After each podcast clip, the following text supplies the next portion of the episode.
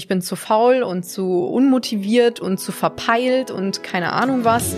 Echt und unzensiert. Der Podcast mit Tiefgang von GoFeminin. Ja, hallo und herzlich willkommen zu einer weiteren Folge von Echt und Unzensiert. Ich bin's Tino und in der heutigen Folge sprechen wir über ADHS, genauer gesagt über die Aufmerksamkeitsdefizit-Hyperaktivitätsstörung. Ein Begriff, den einige bestimmt noch aus ihrer Schulzeit kennen sollten, weil da vielleicht der ein oder andere Zappelphilipp davon betroffen war. Wer bis jetzt aber gedacht hat, dass es sich dabei um eine Diagnose handelt, die ausschließlich Kinder und Jugendliche bekommen können, können, der irrt sich gewaltig, denn auch ganz viele Erwachsene sind von ADHS betroffen, so auch meine heutige Gesprächspartnerin. Erst mit Ende 20 hat sie die Diagnose erhalten und kann sich seitdem sehr viel besser verstehen. Auf ihrem Instagram-Account Kirmes im Kopf teilt sie tiefe Einblicke in ihr Leben mit ADHS und steht Betroffenen mit Rat und Tat zur Seite. Ich freue mich sehr, dass sie da ist. Angelina Burger ist zu Gast. Grüß dich. Hallöchen. Wie geht's, wie steht's? Ganz gut. Äh, ich habe endlich nach hier gefunden. Es hat etwas gedauert. Ich bin natürlich pünktlich von zu Hause los, aber die Bahn hat gestreikt ein bisschen für ja. mich. mein Gott, ich bin aber äh, sehr froh, dass du es hergeschafft hast, dass du überhaupt den Weg auf dich genommen hast, herzukommen, weil viele sind nicht in Köln, viele sind vielleicht auch, äh, ne, sei es ihnen nicht übel genommen, vielleicht auch ein bisschen faul, dann herzukommen. Also vielen, vielen Dank, dass du das auf dich genommen hast. Sehr gerne. Ich liebe Köln. Ja, sehr gut. ja, du bist aus Aachen, ne? Genau, richtig. Hab hier aber mal eine Zeit gewohnt und deswegen mein Herz hängt an Kölle. Ja, sehr gut. Ähm, ja, ADHS. Ich habe lange überlegt, wie wir einsteigen in das Thema. Ein Thema, was äh, viele Leute irgendwie kennen, aber vielleicht auch irgendwie nicht. Mhm. Und ich bin an deinem Schlüsselmoment hängen geblieben. Diesen Moment, wo du gemerkt hast, hm, ADHS, das könnte es vielleicht sein, die Antwort auf all meine Probleme. Kannst du uns in diesem Moment nochmal mitnehmen? Super gerne. Also das dürfte jetzt, irgendwie kann ich super schlecht zurückrechnen, ich glaube schon über zweieinhalb Jahre her sein. Da war ich noch 28, meine ich. Und äh, war ganz zufällig von einem weitestgehend Kollegen eingeladen in eine Sendung ähm, im Fernsehen. Ich bin freie Journalistin und ich spreche gerade von Domian, falls das jemandem etwas sagt. Äh, dieser Radio Late Night Talkmaster, der ähm, eben auch ab und zu ähm, diese Talkshow im Fernsehen gemacht hat. Und ähm, genau, da saß ich dann, das war super spät, ich war total müde war mit meiner Mama da ähm, im Publikum tatsächlich und hing da so in meinem Stuhl und hab gedacht, so voll cool, so Live-Fernsehen, aber ich freue mich auch, wenn es gleich ins Bett geht. Ja. Und dann kamen eben die verschiedenen äh, Gäste und Gästinnen auf die Bühne ähm, und brachten ihre Geschichten mit und Domian weiß halt in dem Moment nicht, was kommt jetzt als nächstes. Und dann kam eben Karina, 23, Psychologiestudentin, die ihre Diagnose ADHS im Erwachsenenalter bekommen hatte vor ein paar Jahren und eben davon erzählen wollte. Und ich weiß noch, sie fing irgendwie an, so die ersten Sätze so ein bisschen aus ihrem Leben zu plaudern und woran sie das eben alles festmacht, wie die Diagnose ablief, wie die Kindheit, Jugend war. Und ich merkte so, boah, ich bin wach. Mhm. Weil das hörte sich einfach eins zu eins nach meinem Leben an also nicht ein bisschen, sondern genau das. Also das waren irgendwie so Alltagsbeispiele, ne, dass man das Gefühl hat, dass viele Aufgaben, die für andere eben kleine Hügel sind, wo auch nicht jeder Bock drauf hat, aber man macht's dann, sich für sie oft so anfühlen, als wären das so unbezwingbare Berge. Und wenn ihr Gehirn dann quasi sagt, habe ich keinen Bock drauf, ähm, was, oder was kriege ich dafür, ne? Was ist so mein, mein Preis, dass ich jetzt hier was mache, worauf ich eigentlich keine Lust habe, ähm, Genau, und wenn, wenn dann, wenn es darauf keine Antwort gibt, dann quasi so blockiert. Und ähm, einfach aufgrund, äh, ja, das ist ne, ein bisschen wissenschaftlich, aber eben dieser Fakt, dass äh, der Dopaminhaushalt unter anderem eben anders ist als äh, bei neurotypischen, also das, was wir unter normale Gehirne verstehen, abläuft. Und äh, ja, da war dann, es, da war es um mich geschehen, weil ich einfach gedacht habe, das ist mein, das ist mein Puzzlestück, das ist mein Schlüssel. Ja. Und ich habe irgendwie 28 Jahre quasi nach etwas gesucht, ohne zu wissen, dass ich danach suche. Und jetzt sitze ich hier, völlig random, völlig zufällig in diesem Stuhl, hatte noch überlegt, vielleicht nicht hinzugehen, weil es so spät abends ist. Und dann erzählt da jemand was und ich bin einfach nur geflasht und denke, hm. das bin ich. Und dann ging die Recherche los. Du hast ganz, ganz viel dann irgendwie über das Thema natürlich erfahren wollen. Ich finde es ganz spannend, dass du zu der Zeit schon in Therapie warst, aber deine damalige Therapeutin nicht wusste oder irgendwie keine Anhaltspunkte gesehen hat, in die Ecke zu gucken. Das ist ja generell auch eine große Issue. Kannst du darauf auch so ein bisschen eingehen, warum so oft ADHS nicht äh, gesehen wird? Ja, also das hat ganz unterschiedliche Gründe. Es ist tatsächlich so, dass man noch bis in die 90er angenommen hat, dass es wirklich etwas ist, was bei Kindern und Jugendlichen auftritt und sich dann verwächst. Aber es ist ja auch ein bisschen, ne, also da, da stellt ja keiner eine Uhr und sagt jetzt irgendwie, du bist 18 oder ja. was auch immer und jetzt ist es vorbei. Ja. Und dann fing man nämlich an anzunehmen, vor allem auch durch äh, Eltern, die mit ihren Kindern dann zur Diagnostik gegangen sind und plötzlich gedacht haben, hä, das bin doch irgendwie alles auch ich und ich war genauso in der Kindheit und ich habe das auch jetzt noch alles, dass man so gedacht hat, okay, krass, offensichtlich verwechselt es sich doch nicht so häufig, wie man angenommen hat.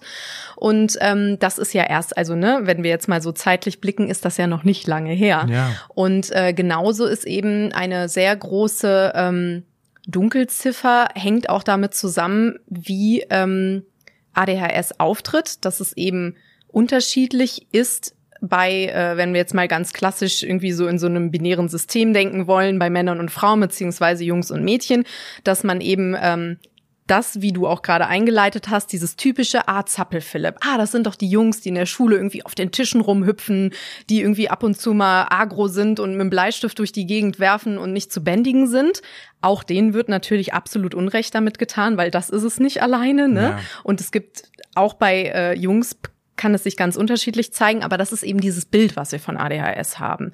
Und da fallen einfach sehr häufig vor allem Mädchen durchs Raster, weil sich die Symptome da anders zeigen und es eben hauptsächlich dieser unaufmerksame Typ ist oder dieses Erscheinungsbild.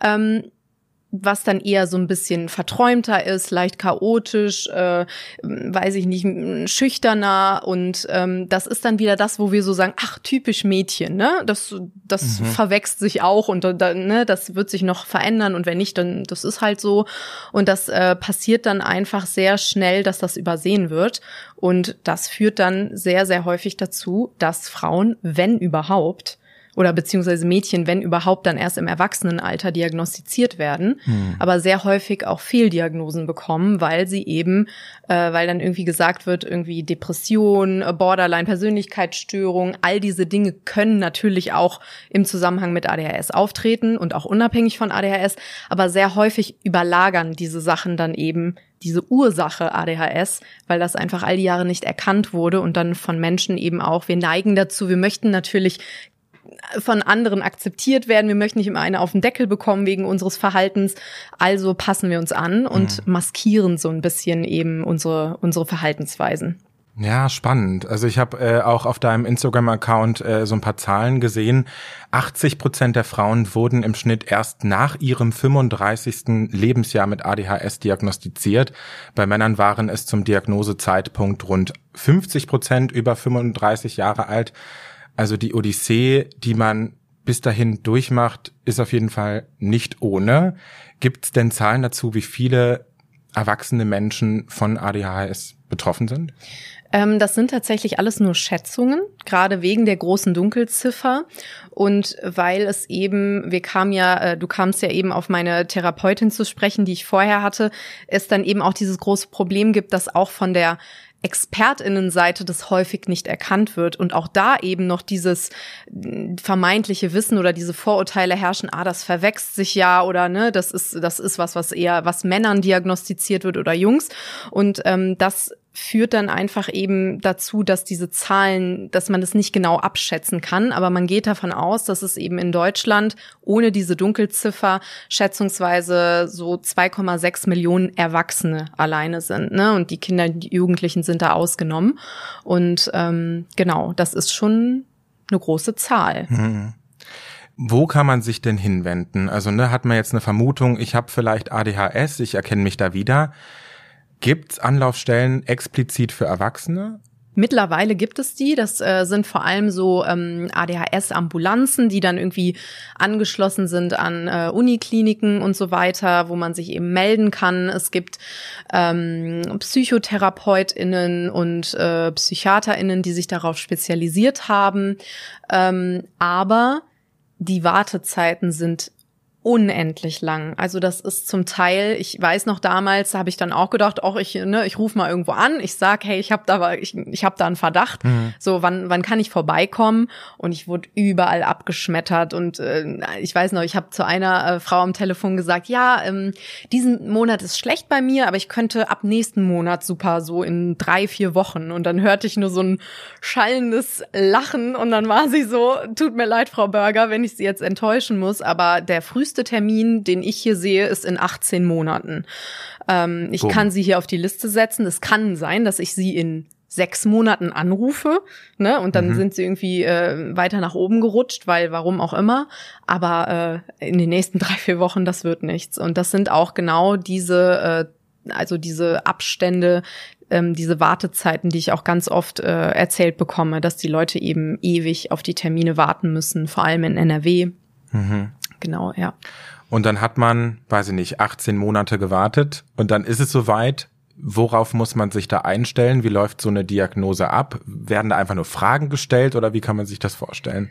Ja, ich kann ja noch mal eine noch noch eine Anekdote quasi erzählen, die nicht von mir selbst ist, aber äh, was dir äh, passieren kann, ist, dass du monatelang auf diesen Termin wartest, total aufgeregt bist, äh, total emotional bist, weil du einfach so denkst, ey, vielleicht habe ich hier mein Puzzleteil und ich kann es kaum abwarten und endlich komme ich dahin und kann mit jemanden, kann mich an jemanden wenden, der sich vermeintlich damit auskennt.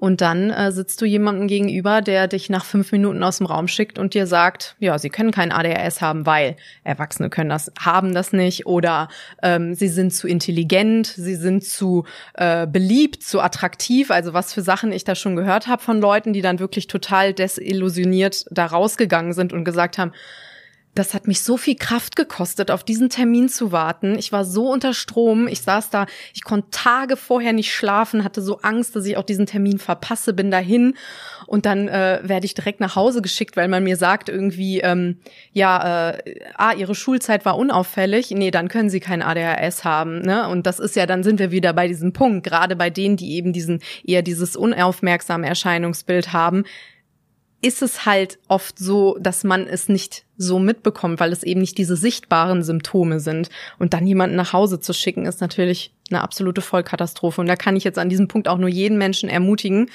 Ich hoffe, ihr habt die Ressourcen und sonst holt euch einfach Menschen, die euch unterstützen. Gebt nicht auf und geht unbedingt zu jemand anderem, wenn ihr das Gefühl habt, da ist was. Und selbst wenn es nicht ADHS ist am Ende, wenn kein Mensch wartet aus Spaß, vier Monate, sechs Monate, 18 Monate auf so einen Termin, ja. wenn da nicht irgendetwas ist, wobei man Hilf Hilfe gebrauchen kann, genau.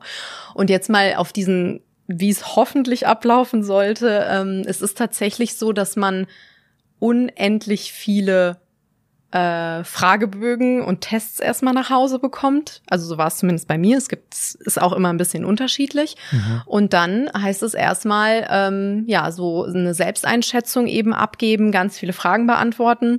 Dann gibt es noch die Fremdeinschätzung. Das bedeutet, ähm, da können dann beispielsweise ja die Eltern, Partner, Partnerinnen irgendwie gefragt werden, Leute, die einfach äh, aus deiner engeren Umgebung sind. Gut ist natürlich auch, wenn sie dich vielleicht schon eben seit der Kindheit kennen Ne? Mhm. Ne? Noch zusätzlich wäre das gut, so eine Person dabei zu haben. Und dann ähm, alles mitbringen, was man hat. Also so Grundschulzeugnisse bis zum zwölften Lebensjahr wird meistens gefragt. Äh, U-Untersuchung, Mutterpass der Mutter irgendwie so, ne? Alle irgendwelche Testungen, die, die es vielleicht schon in der Kindheit gab. Und ähm, genau, und zusätzlich gibt's dann eben noch ganz mehrere Gespräche, so ähm, Anamnesegespräche nennt man das eben, wo erstmal geguckt wird, okay, warum sitzen Sie denn jetzt gerade hier? Wie kommen Sie darauf? Was ist denn los? Erzählen Sie mal. Mhm. Und dann gibt's danach eben noch so ein bisschen geordnetere Interviews. Und dann wird alles zusammen ausgewertet äh, von der äh, Spezialistin oder dem Spezialisten und dann kriegt man am Ende eventuell schwarz auf weiß eben diese Diagnose ausgehändigt. Krass. Ist eine Journey. Ist und eine wer Journey. bezahlt das? Also, es ist in der Regel eine Kassenleistung. Ähm, es ist wenn du natürlich äh, gesetzlich versichert bist. Es ist aber dann oft so, dass ähm, beispielsweise Psychotherapeutinnen sagen, okay, ich bin ausgebucht. Ich kann jetzt eben nur noch Privatleistung anbieten. Mhm. Und dann habe ich unterschiedliche Zahlen schon gehört. 70 Euro, 200 Euro, 500 Euro, die dann eben für diese ganze Testung und Co. gezahlt werden oder zu, Sachen, die eben zugezahlt werden müssen, was auch oft für Leute, die sagen, ja, ist mir egal, dann zahle ich jetzt halt 250 Euro, ich will es jetzt irgendwie wissen.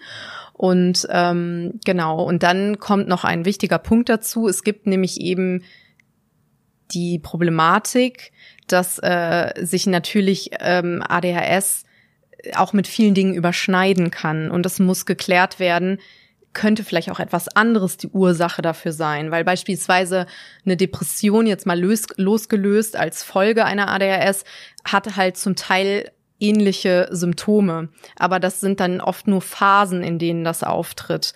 Während ADHS ja eben etwas ist, was man seit der Geburt hat und äh, was sich dann eben so in den ersten Lebensjahren die Ausprägung eben entwickelt und ähm, das dann eben der große Unterschied ist. Und da braucht es eben Menschen, die das verstehen und die eben auch ja, sehen, was dahinter liegt und was sich da versteckt und was verdeckt wird und was, was alles eben Symptome sein können, was aber eben auch alles vielleicht auf etwas anderes hindeuten kann. Und das muss eben alles untersucht werden. Ja, es hat mit viel Mühe auch von den Fachkräften zu tun, dass sie da halt wirklich sich auch äh, reingeben wollen. Ja. Mhm.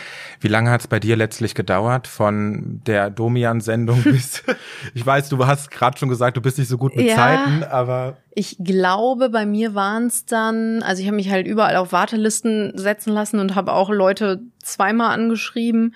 Und das war dann reiner Zufall, dass eben jemand gesagt hat, ey, da ist gerade irgendwie ein Slot frei, du kannst jetzt ein paar Mal vorbeikommen, weil ein anderer äh, Patient von mir im Urlaub ist länger, spontan. Mhm. Ähm, genau, und dann äh, hat das, ähm, ich glaube, von diesem Domian-Moment waren es neun oder zehn Monate. Mhm. Genau, bis ich es dann wirklich schwarz-weiß in den Händen hielt. Okay. Schwarz auf weiß. Und was hat die Diagnose mit dir gemacht? Inwiefern hat dich das verändert? Warum ist das auch wichtig gewesen, irgendwie dann das schwarz auf weiß stehen zu haben? Ja, es hat mir einfach geholfen zu verstehen, dass, dass da etwas ist. Und zwar etwas, was eine neurologische Ursache hat. Und das war für mich eben auch so ein bisschen heilsam, weil ich dann ja mit mir selber auch ein Stück weit Frieden schließen konnte mit all diesen Lebensjahren, in denen ich mir Vorwürfe gemacht habe, andere mir Vorwürfe gemacht haben, natürlich auch nicht immer aus bösen Stücken, aber ne, wo ich verzweifelt bin und andere auch an mir verzweifelt sind und äh, ich immer irgendwie gedacht habe, okay, dann muss ich nur härter an mir arbeiten und dann äh, bin ich das schuld und ich bin zu faul und zu unmotiviert und zu verpeilt und keine Ahnung was, zu undiszipliniert und ähm, diese Schuld, die man sich dann all die Jahre so auflädt, ähm, was natürlich auch dazu führen kann, dass sich wirklich auch dein ja, so, ne, Selbstzweifel immer größer werden, deine Selbstwahrnehmung sich verändert und eben das wirklich dazu führen kann, dass Menschen Störungen und Erkrankungen entwickeln, Angststörungen, Depressionen, Verhaltenssüchte, suizidale Gedanken, all diese Sachen, ne? Ja. Das, das darf man eben nicht äh, außer Acht lassen. Und deswegen ist es mir auch so wichtig, darüber zu sprechen, weil das oft sehr verkürzt ist. Auch wenn Menschen denken, sie wüssten, was ADHS ist, dann ist es halt immer dieser kleine Junge, der in der Schule sitzt und irgendwie sagt, oh, ich habe keine Lust mehr, Doppelstunde, was weiß ich, äh, ich will jetzt mal, dann geh mal eine Runde um den, um den Platz, äh, weiß ich nicht, um die Tischtennisplatte laufen. Das ist es nicht alleine. Hm. Und das muss man einfach verstehen. Und äh, jetzt weiß ich gar nicht mehr, was du gefragt hast. Alles gut. Ich glaube, du hast es beantwortet. Ich glaube auch nach so einer Diagnose beleuchtet man, ich meine, das hast du auch gerade schon so ein bisschen angerissen, das ist sein komplettes Leben, so ja. sein bisheriges Leben. Hast du so ein bisschen auch in deine Kindheit geguckt und hast da auch gewisse Momente gesehen, die darauf hätten schon hinweisen müssen? Ja, auf jeden Fall. Also das ist ähm, jetzt im Nachhinein total lustig, wie offensichtlich das war.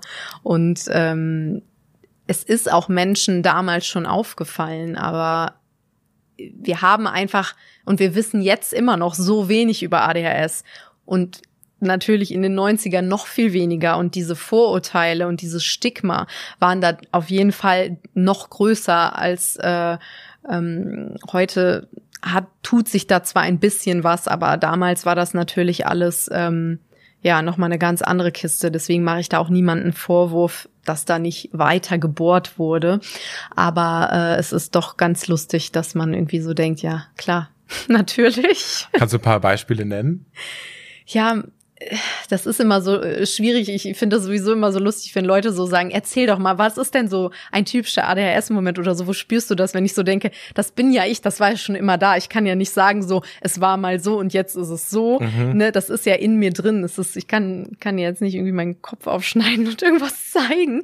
Aber ähm, ja, es sind einfach, äh, also dieses impulsive, sage ich mal, ne, dieses äh, rumwippeln und nicht äh, warten können, so bis man an der Reihe ist und aber auch total wissbegierig und ganz schnelle Auffassungsgabe, aber dann auch wieder bei den Dingen, ne? Also dann machst du deine Hausaufgaben zu Hause und lässt sie dann auf dem Schreibtisch liegen oder bist die erste, die die Klausur abgibt, hast aber vercheckt, dass auf Seite, dass es noch eine Seite zwei gab oh, und denkst sowieso, oh, wieso bin ich da so gut durchgekommen, ne?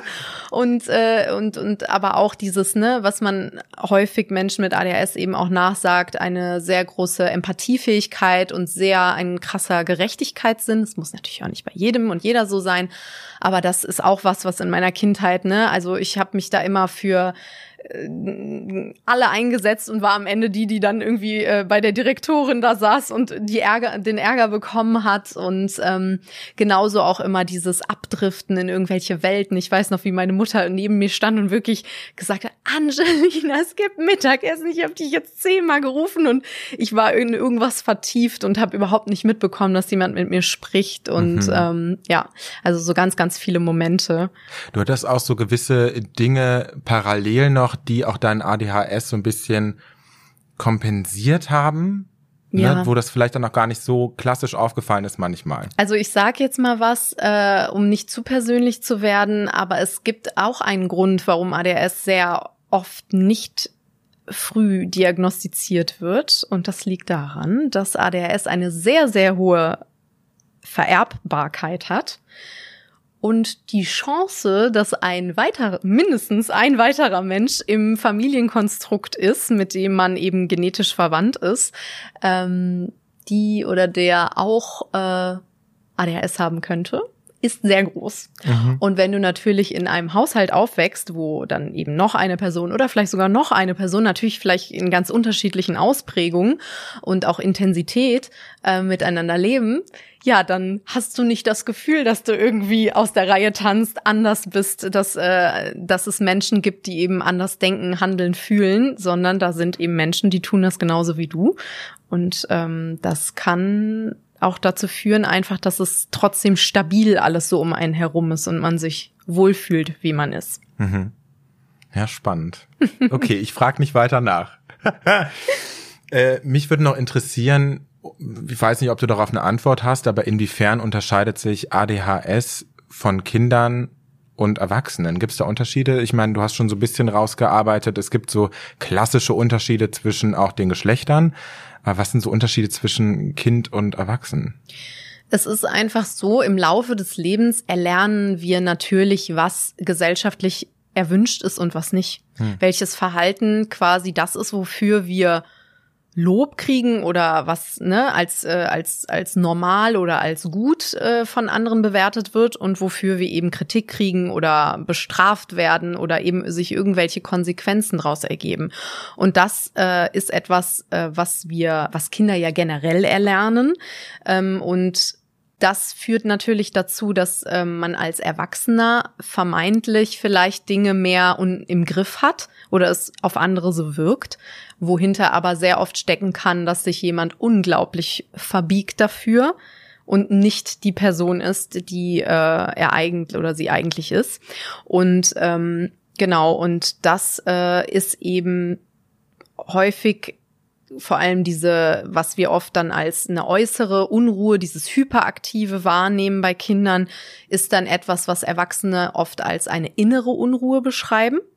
Und ähm, ne, weil du einfach weißt, okay, ich kann jetzt hier nicht äh, durch die Klasse flitzen oder in der Uni-Vorlesung sitzen und irgendwie äh, aufstehen und rausgehen oder äh, in, in einem Meeting oder ne, in der Ausbildung, okay, ich muss jetzt hier gerade irgendwie was fertig machen und alle gucken mir auf die Finger. Ja. Ich muss mich in Anführungszeichen benehmen, so wie es die Gesellschaft sich von mir wünscht. Ja. Und ähm, das ist eben etwas, was häufig zu einer inneren Unruhe und innerer Anspannung führt, woraus dann häufig eben sowas wie Schlafstörungen resultieren können, Angststörungen, alles Mögliche. Ne? Die Kette ist lang. Und ähm, genau, das wäre jetzt so ein Beispiel, wo es sich unterscheidet. Okay. Eine Sache, die äh, bei mir auch irgendwie noch so ein bisschen großes Fragezeichen in die Luft malt, ist dieser Unterschied zwischen ADHS und ADS. Ich habe irgendwie bei dir bei Instagram gesehen, dass es ADS vielleicht auch gar nicht mehr offiziell gibt. Vielleicht kannst du da auch ganz kurz äh, was zu sagen. Genau, ich versuche, ich versuche das jetzt mal kurz zu fassen. Und zwar ähm, ist ADHS ja eine klinische Diagnose. Also das ist ja etwas, ne, was nicht einfach, äh, wo man irgendwie sagen kann, ah, ich habe ADHS, sondern das ist eben etwas, was diagnostiziert werden kann. Und dafür, egal für welche, ähm, also für ganz unterschiedliche Sachen, gibt es eben sogenannte Klassifikations äh, Handbücher, Systeme, die genutzt werden und die auch immer wieder überarbeitet werden weltweit. Und es gibt eben eins, was hauptsächlich in den USA benutzt wird und eins, was hauptsächlich in Europa benutzt wird. Und in den USA hat man eben schon 1994 da reingeschrieben und das ist dann das, was eben auch äh, ja Ärztinnen, äh, Psychotherapeutinnen und so weiter benutzen, wenn sie eben Diagnosen machen oder mhm. Medikamente mhm. verschreiben oder Therapien machen und so. Und in den USA hat man eben schon 1994 festgestellt, okay, ADHS und ADS, das ist das ist dieselbe Sache. Es ist einfach nur die Ausprägung und die kann sich auch im Laufe des Lebens verändern, eben weil wir älter werden und dann diese dieses hyperaktive, ne, diese motorische Unruhe vielleicht eher nachlässt mhm. und dann wir das Gefühl bekommen, eben dieses Unaufmerksame tritt mehr in den Vordergrund, so, ne?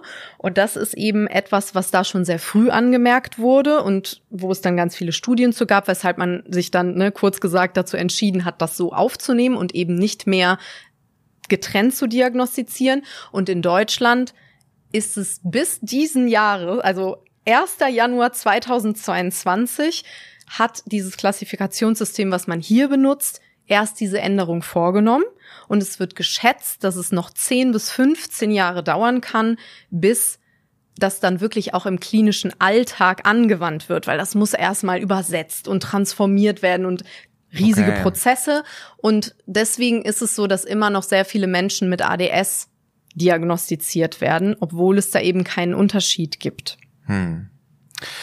Ich möchte an der Stelle auf jeden Fall auch nochmal betonen, dass ADHS eine Sache ist, die man nicht beeinflussen kann. Die hat nichts mit dem Charakter zu tun. Das ist ein neurologisches Ding.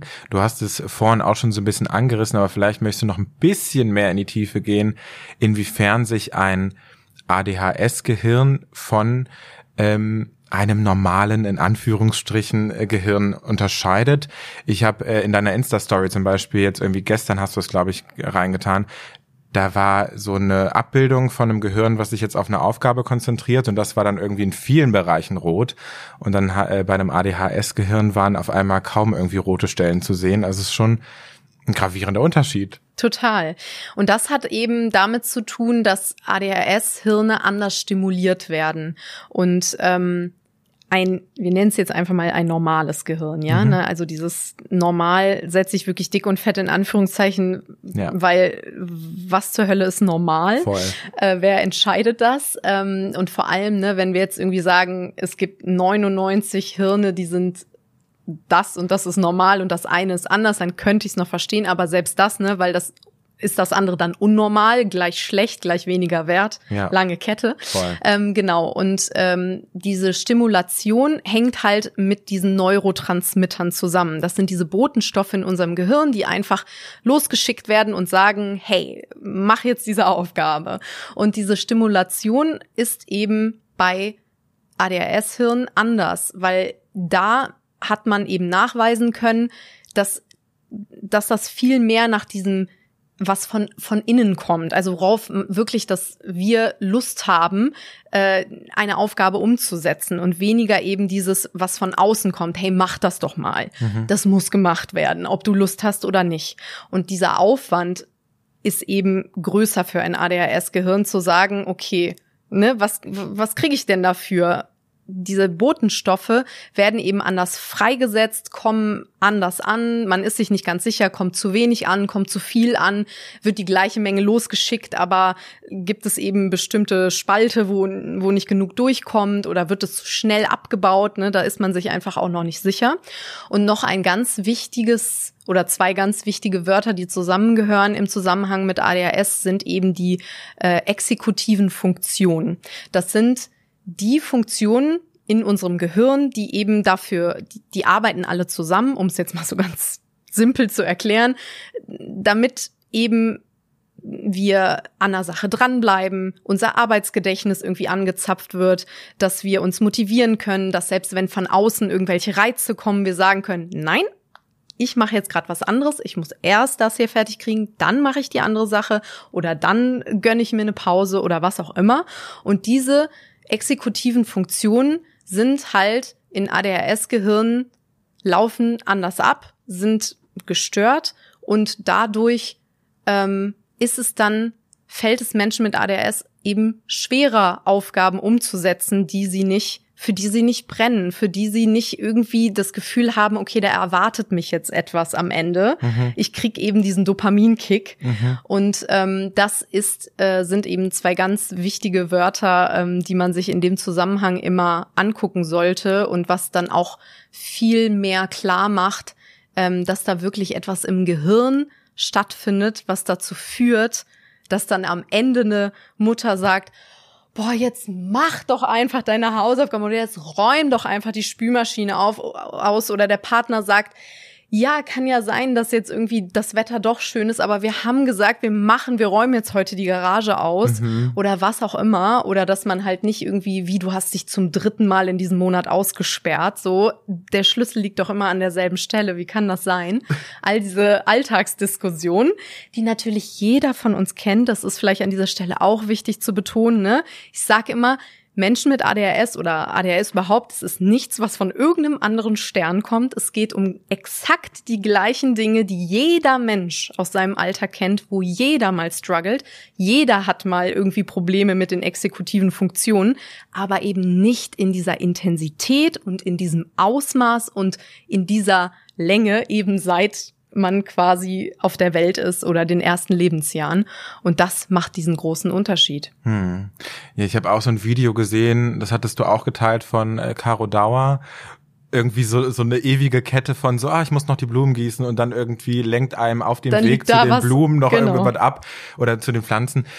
Äh, das ist halt auch so ganz typisch in diesem Alltag, dass man schnell wieder rausgerissen wird. In einem anderen Podcast hast du mal erzählt, dass es sich so anfühlt im Alltag, dass immer jemand so diesen TV-Sender wechselt. Genau, das war tatsächlich ein Zitat von dieser Karina, die damals äh, bei Domian saß. Das war so dieser erste Moment, weil sie meinte, es fühlt sich an, als würde man die ganze Zeit durch 500 Programme seppen, aber man selber hat nicht diese Fernbedienung in der Hand. Das ist eben nicht steuerbar oder bis, nur bis zu einem gewissen Maße steuerbar, weil es ist natürlich auch nicht so, dass jetzt Menschen mit ADHS der ADHS komplett erlegen sind, sondern man kann Strategien entwickeln, natürlich, ne? Und das kann auch dazu führen, dass dann eben Menschen sagen, ich hatte als Kind, ich hatte als Jugendliche diese Probleme, jetzt bin ich erwachsen und das und das tritt eigentlich gar nicht mehr auf, weil man eben Wege gefunden hat, damit umzugehen. Hm. Und nicht alle Wege sind gute Wege. Ne? Also es kann natürlich auch sein, dass jemand sagt, und deswegen trinke ich irgendwie jeden Abend anderthalb äh, Flaschen äh, Rotwein, hm. weil ich dann ruhig bin und über einschlafen kann und so weiter. Das sind natürlich, das sind auch Strategien, Bewältigungsstrategien,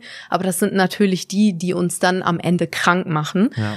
können. Genau. Und ähm, ja, aber das ist auch ganz wichtig natürlich. Es gibt, ADHS ist da, es geht in dem Sinne nicht weg. Also mhm. es ist nichts, was wir wegtherapieren können oder in Anführungszeichen heilen können, aber wir können Wege erlernen, besser damit umzugehen, vor allem für uns, natürlich auch für unser Umfeld. Ja. Ja, da wollen wir äh, gleich auf jeden Fall auch noch ein bisschen drüber sprechen. Ähm, zuerst würde mich auch nochmal interessieren, wie dich das halt auch im Arbeitskontext beeinflusst. Na, Alltag ist ja irgendwie dann so ein bisschen nur, oh, das schwebt halt so ein bisschen nebenbei und dann hat man halt irgendwie auf dem Weg zu den Pflanzen halt dann irgendwie nochmal einen Zwischenstopp eingelegt. Aber bei der Arbeit hat man ja irgendwie auch dieses klare so, du musst das irgendwie fertig kriegen.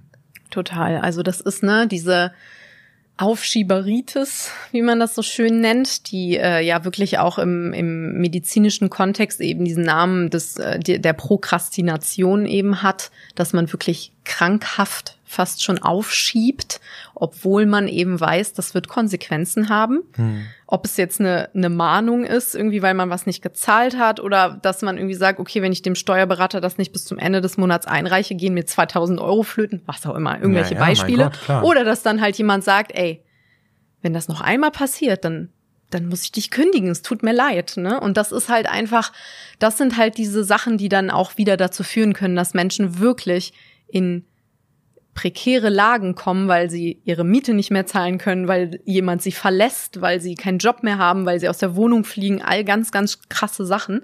Und ähm, ich muss jetzt tatsächlich dazu sagen, dass ich wahrscheinlich sehr intuitiv immer schon mir nur Jobs gesucht habe, in denen ich selbstständig bin, also Freiberuflerin bin und mir meine Zeiten relativ flexibel einteilen konnte aber eben auch sehr oft gemerkt habe, okay, hier ist mein Level erreicht und jetzt habe ich keine Energie mehr, aber trotzdem wartet jemand auf mich, dass ich dann und dann eben zu, bis zur Deadline etwas fertig habe. Und das hat mich dann auch wirklich ähm, ja dazu bringen lassen, irgendwie über meine Grenzen zu gehen, mhm. was auch wirklich dann sehr ungesund wurde und im, letztendlich dann der Moment war, wo ich gedacht habe, okay, jetzt das war der erste Moment, wo ich gesagt habe, okay, dann muss ich vielleicht jetzt mal in Therapie gehen und ich kann nicht mit Stress umgehen ja. äh, und äh, dann muss ich jetzt lernen, irgendwie ähm, mehr Leistung irgendwie bringen zu können. Vielleicht kann mir da eine Therapeutin behelfen, dass ich mich halt immer mit Menschen verglichen habe, die eben nicht so ticken wie ich. Mhm. Das war natürlich dann die Krux, weil ne, da kannst du ja nur verlieren. Ja. Und ähm, genau, und mittlerweile habe ich eben dieses, das große, mir dieses Privileg eben erarbeitet, komplett mich von allem zu lösen, was so jobmäßig ist. Also ich bin jetzt wirklich komplett selbstständig, was natürlich auch mit viel mehr Risiko verbunden ist zum Teil dann auch mit weniger Verdienst, sage ich jetzt mal, aber ich tue das auch für meine Gesundheit, weil ich halt einfach weiß, okay, heute kann ich 120 Prozent geben und will das auch und hab Bock darauf. Ja. Und an einem anderen Tag ist es minus 20 Prozent und dann nehme ich mich auch da komplett raus. Und das konnte ich halt vorher auch mal, aber nur bis zu einem gewissen Grad und jetzt kann ich das halt eben frei verfügen. Aber dieses Privileg hat natürlich nicht jeder Mensch. Ne, wir sind in ganz unterschiedlichen äh, Konstellationen und ha manche haben dann vielleicht noch irgendwie, äh, ne, pflegen noch jemanden, haben noch zwei Kids, äh, haben zwei Jobs irgendwie müssen. Ne? Also es ist von ihnen eben abhängig, andere Menschen sind von ihnen abhängig und können dann eben nicht sagen, ja, dann, äh, wenn das nicht passt, dann kündige ich halt. Ja. Und ähm, das ist natürlich auch immer was, was ich versuche mitzudenken, weil ich jetzt nicht jedem Menschen raten will, irgendwie so, ja, ne, macht euch alles. Es ist auch nicht für jeden was, ne? Es ist, kann sein, dass das total gut passt. Und es gibt andere, die sagen, nee, ich brauche diese Sicherheit, ich brauche diese Routine irgendwo, damit halt nicht ist, am Ende ist ja super, ich kann alles selber entscheiden, ich kann mir alles selbst einteilen ja. und dann kommt am Ende nichts bei raus. Klar. Genau, es ist ganz individuell. Eine Sache, die ja bei dem ganzen Ding auch vielleicht eine Rolle spielen kann, ist dieser Hyperfokus.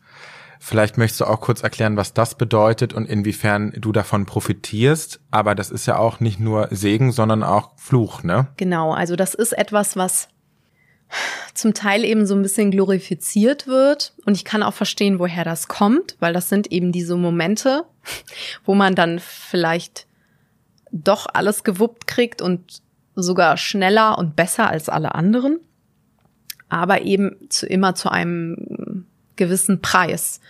Und das ist eben was, weshalb viele Menschen mit ADHS sagen, so cool ist das gar nicht, dieser Hyperfokus, weil du kannst eben, du kannst ihn nicht kontrollieren, du kannst nicht bestimmen, worauf du ihn fokussierst und dann eben sagst, okay, jetzt gebe ich hier 120 Prozent.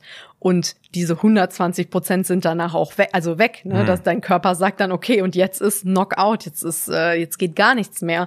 Und das ist eben etwas, was, ähm, was nicht, nicht cool ist und was eben auch immer an dieses wie wir Leistung sehen, ne? dass wir das immer daran festmachen, irgendwie so, wow, und ja. äh, jetzt na, kann da jemand irgendwie gibt da so viel und wie, wie krass ist das denn? Und das setzt natürlich dann wieder auch andere unter Druck, die irgendwie sagen, ich spüre das gar nicht oder ich habe das nicht. Und äh, äh ich habe das zwar manchmal, aber aus anderen Gründen kann ich das dann irgendwie nicht, äh, nicht leisten. Und dann fängt man an, sich wieder untereinander zu vergleichen. Und das ist, ist natürlich auch äh, ungesund, weil wir alle unterschiedlich sind und auch unterschiedlich geprägt sind und Erfahrung haben. Das spielt ja alles da mit rein. Und ähm, genau, aber dieser Hyperfokus hat mir halt in manchen Momenten schon den Allerwertesten gerettet.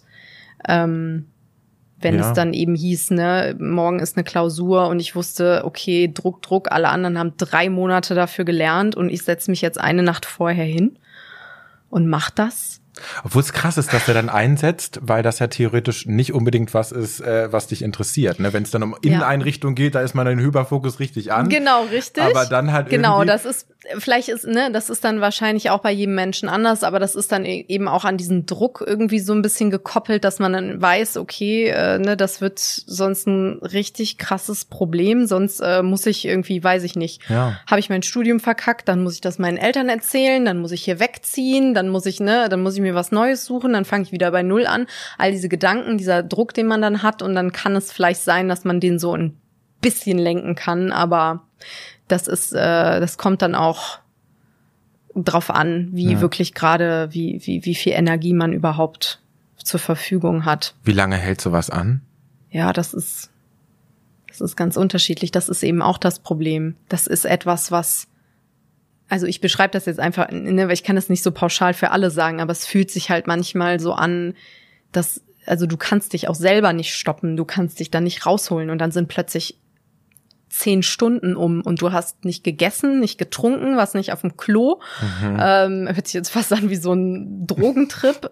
Ist es vielleicht auch ja. irgendwie so ein bisschen, ne? Weil ich glaube, in dem Moment wirklich so dann die volle Ladung äh, Botenstoffe durch dein Hirn gejagt werden und es sich vielleicht wirklich kaum anders anfühlt äh, fürs Hirn und ähm, ja, und dann ist irgendwie äh, der Tag rum und äh, dir tut alles weh und du siehst nur noch verschwommen und äh, kannst dich kaum noch bewegen, ist halt alles auch nicht so geil. Hm. Ja. Ja. Ja, was man da raushört, man kann sich natürlich dann auch nicht auf den Hyperfokus immer verlassen, um nee. irgendwie Sachen fertig zu kriegen. Ich meine, du hast auch gerade schon erzählt, ne, dieses schlechte Gewissen spielt oft eine große Rolle, dass man gewisse Dinge auch einfach nicht fertig bekommt und sich dann auch irgendwie dafür fertig macht. Ähm, was sind denn so deine besten Taktiken oder Sachen, die du machst, um irgendwie diese Erledigungsblockade, wie, wie du sie auch bei Instagram nennst, zu lösen? Tja, es gibt, auch das ist wieder was, ne? Wenn ich das jetzt hier so sage, das bedeutet nicht, dass es für jeden Menschen mit ADHS funktioniert. Das ist wirklich eine ganz individuelle Kiste. Aber ähm, es kann halt eben helfen, andere mit einzubeziehen, dass man halt wirklich sagt, ey, ich muss bis dann und dann das und das fertig kriegen und dass man vielleicht so eine Art Kontrollmechanismus hat oder sich auch mit anderen dazu verabredet, gleichzeitig an Aufgaben zu arbeiten ähm, was eben auch in der ADHS-Community wirklich so ein Ding ist, ne, dass man sich über, weiß, was weiß ich, Discord, was auch immer verabredet und dann wirklich gemeinsam mhm. arbeitet. Ähm, und ähm, das wäre eben eine Möglichkeit. Ich ähm, natürlich können Timer und Wecker und äh, Planer und alles Mögliche dabei helfen, weil dieses Visualisieren auch sehr oft so eine Sache ist, ne? Dieses so zu denken, ja, ja, ich merke mir das später, äh, dass um 17 Uhr das und das ist Nein, ja. häufig nein wirst du nicht, sage ich jetzt einfach mal mir selbst. Ja. Ähm, und ich denke es immer wieder. Ähm, genau, und ähm, das, das kann eben auch helfen und dann irgendwie versuchen, wirklich auch so kleine Routinen zu entwickeln und ähm, ja so kleine Lifehacks wirklich, ne, dass man irgendwie sagt, okay, ich lege immer die Sachen immer an denselben Ort.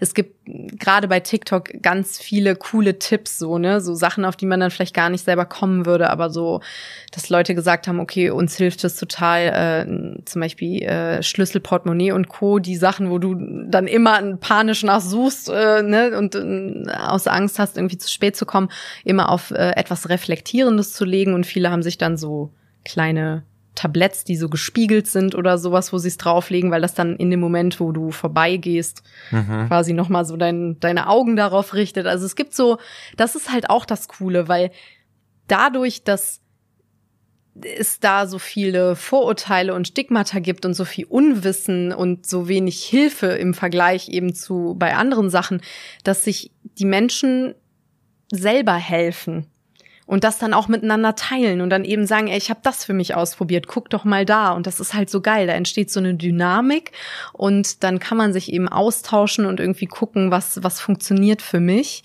und das ist total äh, ja, das ist äh, einfach eine super super Ressource diese diese ganze ADHS Community, hm. weltweit sogar. ja. ja.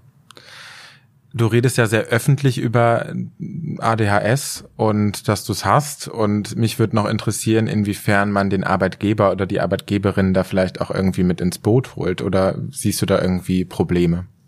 Ähm, das, das Problem, was ich daran sehe oder darin sehe, das ist eben etwas, was man sogar komplett aus dem Arbeitsalltag rauslösen kann. Und das ist eben dieses, dass wir alle viel zu wenig, sogar die Menschen selbst eben, die ADHS haben, viel zu wenig darüber wissen. Hm. Und dann erst recht die Menschen, die eben von außen darauf blicken, dass wir eben denken, wir wüssten, was ADHS bedeutet, aber diese Dimensionen nicht verstehen und diese Tragweite und diese Tiefe und dieses, dass es halt eben so ja, so, ne, das ganze Leben eben beeinflussen kann.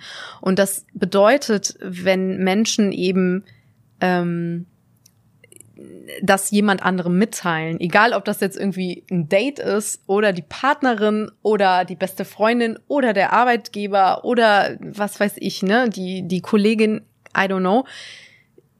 Theoretisch müsste man jedem so einen Batzen an Infos erstmal mit in die Hand drücken und sagen, und danach können wir dann darüber sprechen. Aber ja. das ist halt eben das Problem, dass was bedeutet das für die andere Person? Ja, schön, interessant. Oh, krass. Oh, tut mir leid. Äh, gut zu wissen. Ich kenne auch einen Jungen, der das hat. Äh, das ist einfach, ne, das ist dieses Verständnis dafür, auch nicht bös gemeint, oft ist einfach nicht da. Hm. Und das äh, macht es dann, glaube ich, so äh, schwierig, auch im Arbeitsalltag, ähm, ja, ne, was, was bedeutet das dann für einen Arbeitgeber, eine Arbeitgeberin? Und das ist eben auch was, was mir immer ganz wichtig ist zu betonen. Ähm, da liegen eben auch Stärken drin oder können Stärken drin liegen, wenn ein Gehirn anders tickt. Und das kann auch ein, ein Zugewinn für eine Firma, für ein Team, für was auch immer sein. Aber das muss natürlich, müssen die Leute dafür sensibilisiert sein, die die Leute einstellen, die die Teams zusammenstellen, die die eben sagen, okay, es wäre jetzt vielleicht nicht so klug, wenn wir fünf Menschen mit ADHS an einem Tisch haben, dann sind da super tolle, viele Ideen vielleicht im Raum, aber am Ende kommt nichts raus, um es mhm. jetzt mal so ganz äh, pauschal zu sagen. Aber es ist halt vielleicht auch manchmal sehr wenig out of the box denken da, wenn wenn es halt nur neurotypische Menschen zusammen am Tisch sitzen und das ist halt eben sowas, da kann auch eine Stärke drin liegen und ja, und ich finde auch, wir dürfen dann einfordern zu sagen, äh, wir brauchen vielleicht auch etwas von unserem, unserem Arbeitgeber oder unserer Arbeitgeberin, ähm, weil unser Hirn eben anders tickt und die Welt, die uns umgibt, eben eher für Gehirne ausgelegt ist, die eben nicht so sind wie unsere. Und dann kann es sein, dass es, das ist immer mein Lieblingsbeispiel, ja, super, wir haben einen Kicker mitten im Großraumbüro und alle sitzen zusammen, mhm. super mhm. cool, New Work und da gibt's ganz viele Vorteile, aber für jemanden, der halt schnell abgelenkt ist oder dann diese Reizüberflutung hat, muss auch ein Raum da sein, wo er sich zurückziehen kann. Oder er darf mit Noise-Canceling-Kopfhörern arbeiten und die können auch bereitgestellt werden. Oder jemand, der halt irgendwie sagt, ja, ich bin halt so ein bisschen vielleicht so dieses, was von außen dann als wibbelig wahrgenommen wird, dann kriegt er halt einen anderen Stuhl, was weiß ich, oder darf im Stehen arbeiten oder keine Ahnung. Ne? Ja, also diese Sachen. Und das ist, da gibt's Möglichkeiten. Das ist halt dieses klassische Ding, so man verlangt nicht nur von der einen Person den Weg zu gehen, sondern dass man sich in der Mitte trifft. Genau, richtig. Ja, voll. Eine Sache, über die wir noch gar nicht gesprochen haben, die natürlich auch äh, direkt irgendwie in die Köpfe springt, wenn man an ADHS denkt, ist äh, Medikation. Mhm. Ne, Ritalin ist zum Beispiel jetzt so ein Wirkstoff, der ähm, irgendwie ganz klassisch da irgendwie in Verbindung gesetzt wird. Kannst du mal über Medikamente sprechen? Ich weiß, es ist irgendwie auch ein heikleres Thema, aber du bist keine Ärztin, so. Ja, richtig. Also das ist genau diesen Disclaimer müssen wir vielleicht jetzt gerade hier setzen, aber das ist auch der einzige Grund, warum das quasi so ein Thema ist, wo äh, also ne, wo ich äh, dann in Anführungszeichen nicht so oft oder nicht so gerne drüber rede, aber nicht, weil es halt eben so krass stigmatisiert ist. Also ich bin da ganz offen. Ich nehme Medikamente ähm, zu einer äh, einer Psychotherapie, die ich eben mache und ähm, es ist für mich auch ein also ein großes Anliegen eben dieses Pill-Shaming oder Medikamenten-Shaming, äh, mich dagegen einzusetzen, weil das halt ein unfassbar krasses, ja, krass vorurteilsbehaftetes Thema ist. Hm. Und ähm, das ist eben auch schon lange, äh, lange, lange gang und gäbe, dass äh, Menschen da eben gegen wettern und ähm, irgendwie ne bis hin zu ja ADHS ist eine Erfindung der Pharma-Lobby, äh, um um Kinder süchtig zu machen und so ein Scheiß. Hm. Ähm, natürlich, Medikamente haben immer Nebenwirkungen. Kein Medikament, nur weil das beim einen funktioniert und er das Gefühl oder sie das Gefühl hat, ne, das hilft mir, muss es beim nächsten auch so sein. Es gibt Unverträglichkeiten, es gibt alle möglichen Sachen. Es gibt Leute, die sagen, ich brauche das gar nicht, ich komme total zurecht, mir reicht es irgendwie, wenn ich alle zwei Wochen zu, zu einer Therapie gehe, zu einer Selbsthilfegruppe, zur Ergotherapeutin, wenn ich nur meiner besten Freundin ab und zu was erzähle. Es ist ganz individuell. Ja. Aber was mich halt wirklich wütend macht, ist, wenn Menschen und vor allem Menschen, die nichts mit der Sache zu tun haben, von außen kommen und dann eben meinen, ihre wirklich unwissenschaftliche Meinung zu eben sowas rauszulassen, rauszuposaunen, ähm, ja, davon, ne, das Kinderkoks und das äh, setzt irgendwie die Leute, äh, stellt die Leute ruhig und äh, was weiß ich was. Und dass das dann eben dazu führt, dass Menschen Angst haben, Hm. ein Medikament auszuprobieren, was ihnen vielleicht helfen könnte und sie innerlich eben eigentlich diesen Wunsch haben, aber Angst haben, wie reagieren andere, andere darauf oder eben durch Vorurteile wirklich auch Panik haben, dass irgendwas mit ihren ihnen passieren könnte. Natürlich müssen diese Menschen betreut werden. Niemand soll irgendwo hingehen. Und das habe ich auch, sorry, aber mit der Antibabypille genauso erlebt, dass ich irgendwo hingegangen bin mit äh, 15 gesagt, ich hätte jetzt gerne einmal die Antibabypille, ja hier zack und raus. Ich Ja. wusste überhaupt nichts darüber, was das irgendwie für meinen Körper bedeutet, für jemand, der heranwächst, was das alles äh, beeinflussen kann. Und ähm, natürlich muss das ärztlich betreut werden. Natürlich muss man eingestellt werden. Und wenn man dann irgendwie das Gefühl hat, ich bin nicht mehr, wer ich bin, ich, ich habe mich verändert, dann scheint das nicht richtig, also scheint es einfach nicht die richtige Dosierung zu sein oder man verträgt es vielleicht auch nicht, dann muss man halt ausprobieren. Und es ist natürlich auch völlig in Ordnung, wenn man sagt, ich möchte das nicht nehmen, aber es kann halt nicht, der Ursprung dessen darf nicht sein, dass jemand anders dir Angst gemacht hat davor und einfach mit Vorurteilen um sich wirft und das dann dazu führt, dass Menschen das verheimlichen oder eben das Gefühl haben, äh, ich darf das nicht ausprobieren, sonst passiert irgendwas Schreckliches. Inwiefern wirken denn solche Medikamente? Also sind dann die ADHS-Symptome plötzlich komplett weg? Ist das ein Wundermittel? Wahrscheinlich nicht, aber wie wür- würdest du es beschreiben so? Überhaupt nicht. Also es ist wirklich, es hilft einfach mir, ich spreche jetzt nur von mir, lediglich dabei, im Alltag mich ein bisschen besser zu fokussieren, Aufgaben zu Ende zu bringen und eben nicht so rumzuspringen. Es gibt aber auch gerade auch so ein wichtiger Punkt, Menschen, die eben menstruieren, der Zyklus beeinflusst das unglaublich. Mhm. Ähm, ne, es gibt dann eben die Zyklusphase, wo ich das Gefühl habe, okay, jetzt wirkt das Medikament gerade richtig gut. Mhm. Kurz vor meiner Periode, während meiner Periode kann ich, da kann ich äh, die höchste Dosierung nehmen, die niedrigste, es fühlt sich gleich an. Ah, krass, okay. Und das ist eben auch was, was ganz wichtig ist, was auch viele, wo eben ÄrztInnen auch dann zum Teil nicht drüber aufklären, äh, was aber ganz wichtig ist. Und ähm, genau, und es ist äh, es hilft so ein bisschen auch mit Stimmungsschwankungen, mir jetzt, ne, also einfach, es ist, es mildert einfach ein, ein, ein, ein klein bisschen ab. Mhm.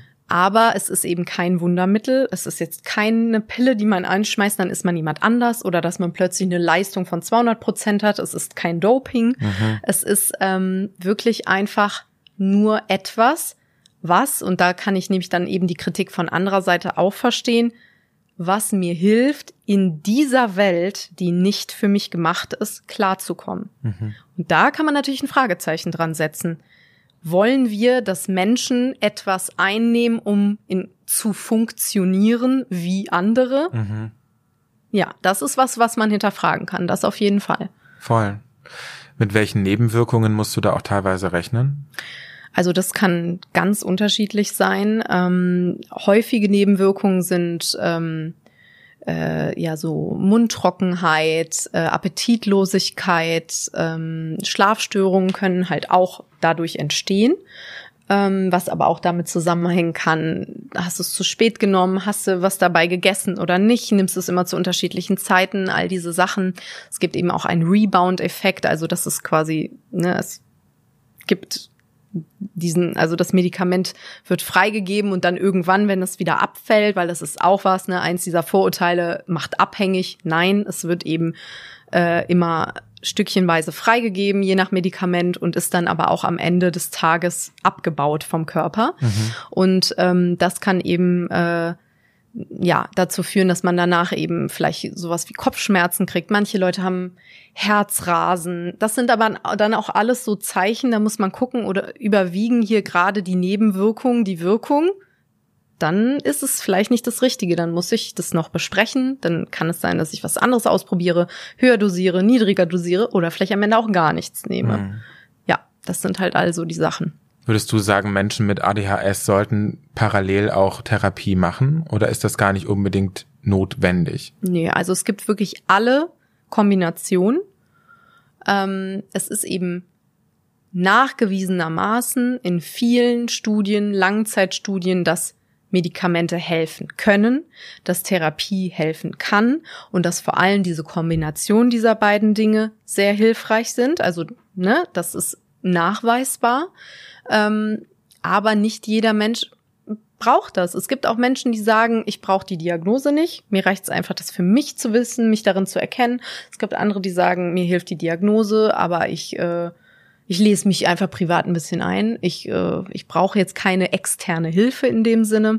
Also das ist ganz individuell. Hm. Aber es gibt natürlich dadurch gerade bei Menschen, die eben spät diagnostiziert werden, wo viel bis dahin passiert ist und wo man das Gefühl hat, ich möchte daran arbeiten. Anderen hilft vielleicht auch ein Coaching, weil sie nur in einem ganz bestimmten Bereich das Gefühl haben, sie brauchen Hilfe und das mhm. eben nichts äh, Psychologisches in dem Sinne sein muss, was da bewältigt werden muss. Ja, ganz unterschiedlich. Ja, und sich dann wirklich äh, zum Abschluss können wir ja nochmal sagen, dass man sich wirklich dann auch nochmal klar machen sollte, es ist nicht deine Schuld. Oh ja. Wenn du betroffen bist.